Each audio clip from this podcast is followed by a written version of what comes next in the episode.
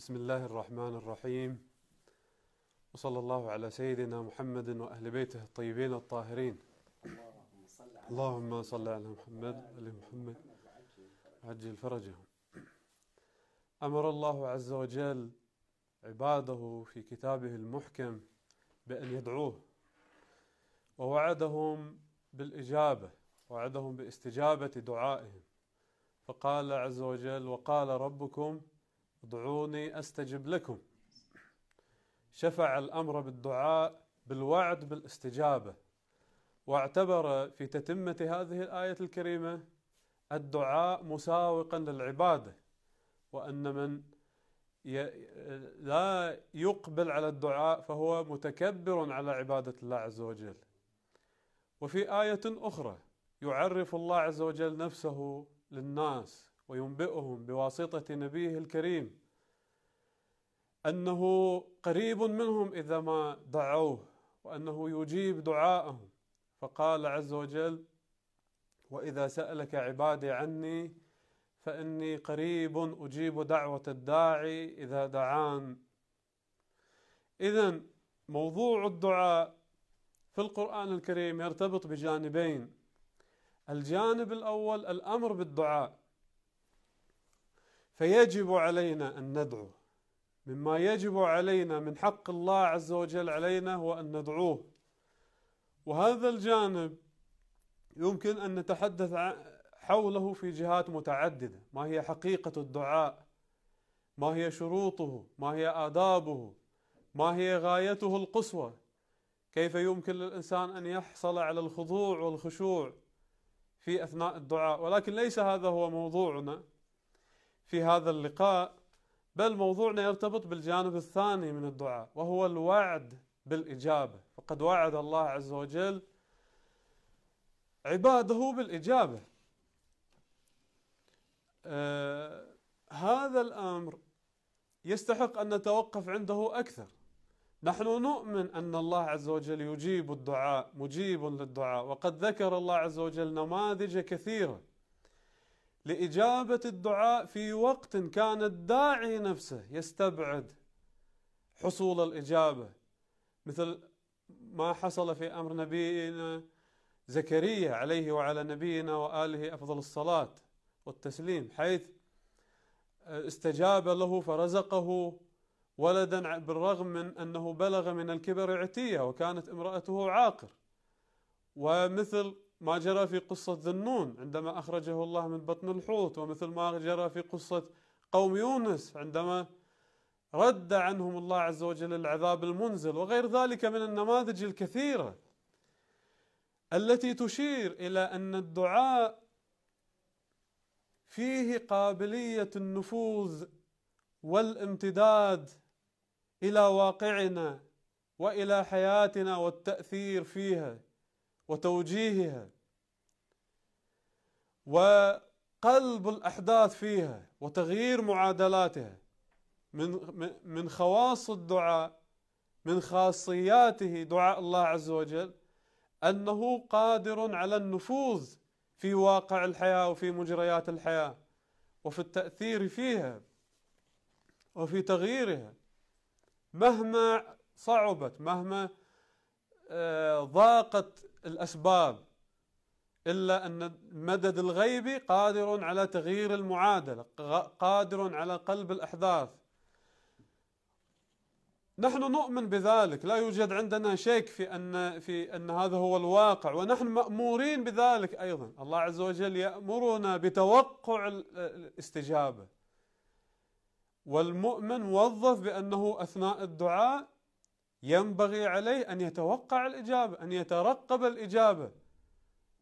يعلم ويثق ثقة مطلقة بأن الذي يدعوه سوف يجيبه. الله عز وجل لا يوجد من جانبه أي مانع مطلق مطلقا لأن يستجيب له وأن يغير من معادلة واقعه وأن يؤثر في حياته المعنوية والمادية على حد سواء. بيان ذلك بصورة عاجلة أن الله عز وجل من جهة قدرته مطلقة ومن جهة لا بخل في ذاته. أما الإطلاق في قدرته وعدم النقص في قدرته فإن العجز لا يعرض على الفاعل إلا إذا كانت هناك أحد أسباب تؤدي إلى العجز. إما أن يكون ضعيف غير متوفر على الكمال الذي يتيح له أن يكون مبدا لصدور الفعل ولا آه، يستطيع أن يخرج الكوامن الموجودة في الأشياء إلى حيز الفعلية والتحقق. وهذا من الواضح أن الله عز وجل منزه عنه لأن الله عز وجل حاوي لكل كمال كل كمال ممكن متصور فإنه ضروري الثبوت لله عز وجل بحكم العقل. كما نص الله عز وجل على ذلك أيضا في محكم كتابه في بعض الآيات التي تدل على هذا المعنى. إذا لا يوجد عجز من هذه الجهة. الجهة الثانية أن, أن, يكون الفاعل غير عالم بكيفية صدور الفعل. وأيضا الأمر ليس كذلك في الله عز وجل. فإنه عالم بكل شيء لا يغيب عنه شيء لا يعزب عن عنه شيء. ومن الشواهد على سعة علمه وإطلاق علمه ما صدر منه معلولات هذا العالم وهذا النظام الكوني الدقيق و المعقد الذي لا زال الإنسان منذ صدر التأريخ إلى اليوم وهو يحاول أن يكشف عن خصوصياته وعن أبعاده ولم يزل في بداية الطريق. اذا من هذه الجهة أيضا لا يوجد عجز في ساحة الله عز وجل. وأيضا فإنه لا توجد هناك قوة أعظم من الله عز وجل تقهره عن أن أن يؤدي فعله وأن وأن يصدر منه الفعل. لا توجد قوة تجبره على أن آه، لا لا ينفذ إرادته. اذا لا يوجد أي عجز في الله عز وجل. قدرته مطلقة. نفوذه في في مخلوقاته وفي معلولاته مطلقة. كل ما في هذا العالم من الموجودات من الكائنات هي معلولاته هي مخلوقاته.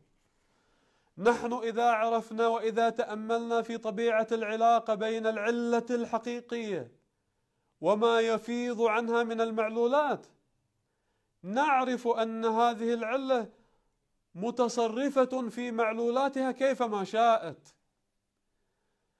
والله عز وجل خلق النفس الإنسانية حتى تكون مثالا لهذا التصرف كما يقول بعض العلماء.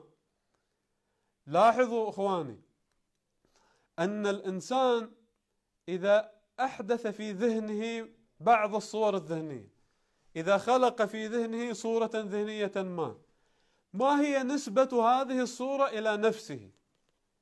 هي ليست شيئا إلا شأن من شؤون هذه النفس يتصرف فيها كيف شاء يفعل فيها ما يحلو له. ولو فرضنا لو فرضنا أن الإنسان كان قادرا على خلق صورة ذهنية هي بدوره هذه الصورة الذهنية تكون خلاقة لصور. فإن الصور الذهنية الموجودة في ذهن الإنسان وكل شؤونها ومعلولاتها سوف تكون بتمام وجودها تحت اختيار النفس. تفعل فيها النفس ما يحلو لها ما تشاء. تحركها وتتصرف فيها وتدبرها. وجود هذه الصور الذهنية متقوم بالنفس. فإذا كان هذا هو نحو تصرف النفس بالصور الذهنية فكيف ينبغي أن نتصور طبيعة علاقة الله عز وجل بمعلولاته وبموجوداته. الأمر أعمق من ذلك بكثير. حتى لا أطيل أذهب إلى مباشرة إلى وقفتين سريعتين فيما يرتبط بقد ب... ب... بالإطلاق في قدرة الله عز وجل وفي نفوذ تصرفه في مخلوقاته. النقطة الأولى أنه ربما يقال أن إطلاق القدرة قد يتضارب مع آه، نظام الأسباب والمسببات القائم في العالم. فإن الله عز وجل خلق العالم وفق قانون محدد تقتضيه العلاقة بين الأشياء. فكلما وجد السبب وجد بعده بعقبه المسبب مباشرة. وهذه العلاقة علاقة حتمية بحكم القانون الإلهي. اتخذ المفكرون من هذه القضية اتجاهات متعددة المؤمنين منهم أقصد. فهناك فريق أنكر علية الأسباب الطبيعية لمسبباتها. فقال في الحقيقة عندما تصدر الحرارة من النار مثلا أو عندما تتمدد الحديد بالحرارة أو حتى الإنسان عندما يخ عندما تأتي إلى ذهنه الصور الذهنية هذا ليس من فعل هذه الموجودات الممكنة المعلولة. ليس من فعلها ولا يوجد فاعل في هذا العالم إلا الله عز وجل. ولكن جرت عادة الله عز وجل على أن على أن تأتي أشياء بعقب أشياء أخرى. فتأتي الحرارة بعقب النار مثلا. هكذا قال بعضهم. هذا هو المذهب المعروف عن الأشاعرة مثلا. وفي المقابل هناك بعض المؤمنين من من العلماء لا سيما علماء الطبيعة كانوا يقولون أن الله عز وجل بعد أن خلق العالم وخلق موجودات العالم وأودع في هذا العالم نظامه المحكم وقوانينه الحتمية استقال عن هذا العالم. لم يعد متصرفا فيه. آه، ذهب جانبا وترك العالم يدور وفق هذه القوانين. هذا أيضا ذهب له البعض الآخر ولكن الموقف الصحيح كما تشير له آيات القرآن الكريم أيضا أنه لا تعارض ولا تنافي بين إطلاق قدرة الله عز وجل إلى الحد الذي يصح أن نقول فيه أنه لا مؤثر في الوجود إلا الله عز وجل من جهة ومن جهة ثانية أن تكون لهذه الأسباب والمسببات فاعليتها الحتمية. وذلك يتضح إذا إذا عرفنا أن كل ما في هذا العالم من المخلوقات الممكنة في ذاته في واقعه في حقيقة وجوده الفقر والضعف والحاجة لمن يوجده. لا يوجد سبب من الأسباب الطبيعية إلا وهو في نفسه محتاج إلى من يمده بالوجود ويعطيه القدرة على أن يكون سببا إلى أن ينتهي الأمر إلى السبب إلى العلة التي هي علة العلل وإلى السبب الذي يكون مسبب الأسباب وهو الله عز وجل. اذا هذه الأسباب الطبيعية وإن كانت لها دور لا ينكر في إدارة الأمور إلا أن هذه الأسباب هي بنفسها. مجرى لإرادة الله عز وجل ومجرى لقدرته ومرآة لعظمته ولآلائه. كما ورد في القرآن الكريم الآيات التي تحض على النظر في في السماوات والأرض وأنها من آيات آلاء الله وعظمته وقدرته وكبريائه. هذه الأسباب الطبيعية هي مجرى إرادة الله عز وجل. وهي خاضعة تحت إرادته فهي ليست أسباب مستقلة. ليس لها استقلال في الوجود حتى يكون لها استقلال في التأثير. وجودها من الله عز وجل وكل العلاقات اللاحقة عليها من الله عز وجل أيضا. والله عز وجل يتصرف فيها كيف يشاء. دون أن دون أن دون أن يكون هذا التصرف مؤديا إلى نفي سببيتها. كما آه، كما يقتضيه نظام الوجود. فعند نحن نحن لا نستطيع أن نتخيل كيف كيف يمكن لله عز وجل أن يسخر اسبابا أن يضع أمام بعض الأسباب موانع أن يخلق اسبابا أخرى تغير من المعادلة في يوم وليلة. كما يقول بعض العرفاء طبعا ليس الكلام فقط عن الأسباب الطبيعية بل حتى عن الأسباب والسنن والقوانين المعنوية فإن هناك سنن معنوية حاكمة على حركة الإنسان المعنوية.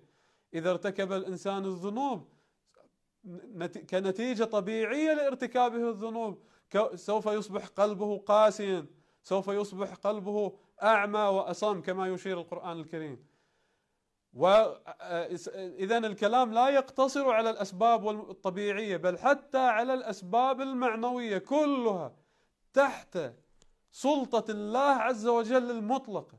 وإذا شاء الله عز وجل في لحظة واحدة يسخر الأسباب يضع الموانع يغير المعادلة ويقلب المعادلة. ينبغي على الإنسان عندما يقف بين يدي الله عز وجل أن يقف ولا يوجد في قلبه ذرة شك من هذه القدرة المطلقة. وأن الله عز وجل إذا وعده بالاستجابة فلن يخلف الله وعده. لن يخلف الله وعده. هذه من الحقائق القرآنية التي لا لا يمكن أن تشذ لا يمكن أن تستثنى. نعم ربما يكون لها تجليات مظاهر مختلفة نحتاج أن نفهمها فهما صحيحا ولكنها غير قابلة للاستثناء. كلما دعا الإنسان ربه متوفرا على شروط الاستجابة فإن الله عز وجل سوف يستجيب دعائه لأن قدرة الله عز وجل مطلقة. أخيرا الوقفة الثانية وأختم بها الكلام. قد يقال أن قدرة الله المطلقة على استجابة الدعاء تتعارض مع أمر آخر وهو القضاء والقدر الإلهي وعلم الله الأزلي بكل الحوادث والوقائع في هذا الكون. فلا يوجد واقع من الوقائع لا توجد حادثة من الأحداث في هذا العالم إلا والله عز وجل يعلم بها منذ الأزل. قد قد يسأل السائل إذا ما فائدة الدعاء؟ إذا كان كل شيء مقدر الله عز وجل يعلم بكل شيء منذ الأزل ما فائدة الدعاء؟ فائدة الدعاء أنه مما جرى عليه قضاء الله وقدره. هو من الأسباب التي في علم الله الأزلي وقعت في سلسلة القضاء والقدر. فإن الله عز وجل قضى وعلم منذ الأزل أن هذه الحوادث إنما سوف تحدث إذا دعا المؤمن بدعائه. فهذا داخل في سياق قضاء الله وقدره وليس خارج عنه منسجم معه وليس منافر له. ولو لو لم لو لم يتصدى لم يطلع الإنسان المؤمن بالدعاء فسوف لن يحصل على النتيجة. سوف لن يكون. قد جاء بما هو مطلوب منه لتحقيق هذا السبب. اذا الدعاء من الأسباب. لا شك أن الدعاء من الأسباب. حاله حال بقية الأسباب الطبيعية. كما أن الله عز وجل في الأزل يعلم بأن الغيمة في المكان الفلاني في الزمان الفلاني سوف تسقط المطر فإنه يعلم منذ الأزل بأن عبده المؤمن سوف يدعوه بهذا الدعاء بقلب خاضع خاشع في هذا المكان في هذا الزمان وبهذا النحو وسوف يستجيب له دعاءه. اذا هذا باختصار ما أحببت أن أثيره في هذا الموضوع والنتيجة المهمة التي ينبغي أن نخرج منها من خلال هذه المقدمات أنه من المطلوب منا من الواجب علينا أن لا نترك شيئا مهما إلا وندعو الله عز وجل في أن آه، يقضيه لنا. لا سيما لا سيما فكاك الرقاب من النار لا سيما الفوز بالجنة ولا سيما الفوز بالقرب من الله عز وجل وفرج المؤمنين فرج المؤمنين بكشف الكرب وبكشف الظلم عنهم وبظهور صاحب الزمان عجل الله تعالى فرجه الشريف. ندعو بكل ذلك بقلب مطمئن واثق بالاستجابة. لا يوجد فيه أي ذرة من الشك ومن التردد بالاستجابة. لماذا؟ لأن الله الذي قدرته مطلقة الذي لا يوجد عجز في ساحته. قد وعد بالاستجابة. ووعده بالاستجابة يعني انباؤه لنا بكرمه المطلق اللامحدود. هذا والحمد لله رب العالمين وصلى الله على سيدنا محمد وأهل بيته الطيبين الطاهرين.